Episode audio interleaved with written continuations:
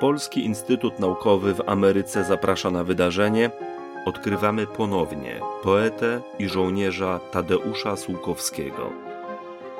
Pragniemy przybliżyć Państwu wybrane archiwalne materiały przechowywane w kolekcjach Piasa w Nowym Jorku i będące polskim dziedzictwem kulturowym na obczyźnie.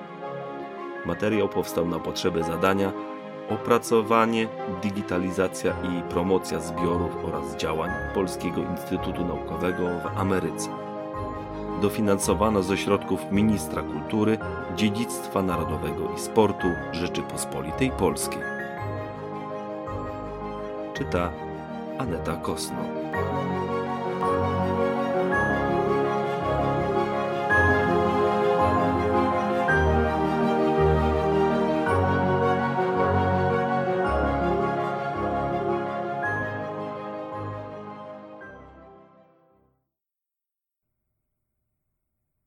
27 grudnia 1947 Droga i kochana pani, wczoraj byłem na świątecznej herbacie u Gustawa, a dzisiaj, właściwie w tym liście, u pani.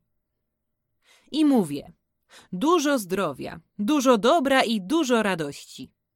Tej radości zresztą sama pani mnie uczy.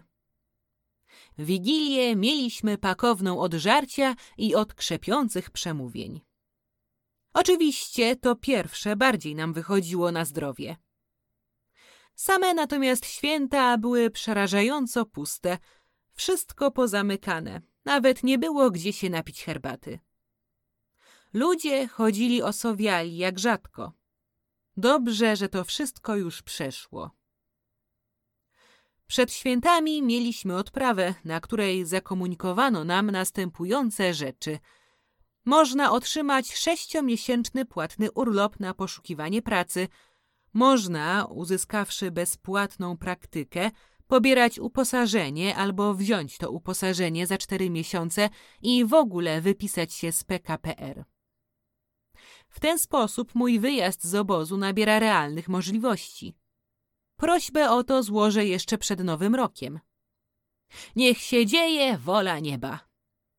Widać, że doszli do rozumu i nareszcie są i chcą rozładować obozy, maksymalnie ułatwiając ludziom urządzenie sobie życia. Na ogół jest z tych nowych zarządzeń zadowolenie. Trzeba jeszcze mocniej pobarować się z życiem poza obozem. Dosyć tego dobrego. Dobrze zdaję sobie sprawę, że to nowe życie będzie jeszcze trudniejsze, ale najwyższy czas je zacząć. Formalności na pewno potrwają jeszcze jakiś czas, ale psychicznie odrywam się już od obozu i bardzo dobrze mi to robi.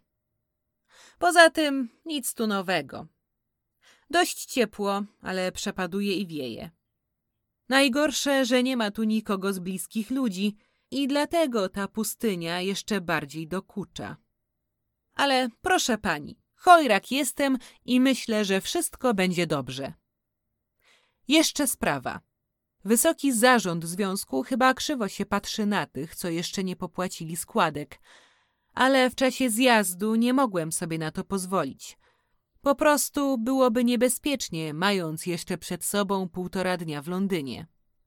Prześlę zaraz po nowym roku. Najserdeczniej pozdrawiam, Tadeusz.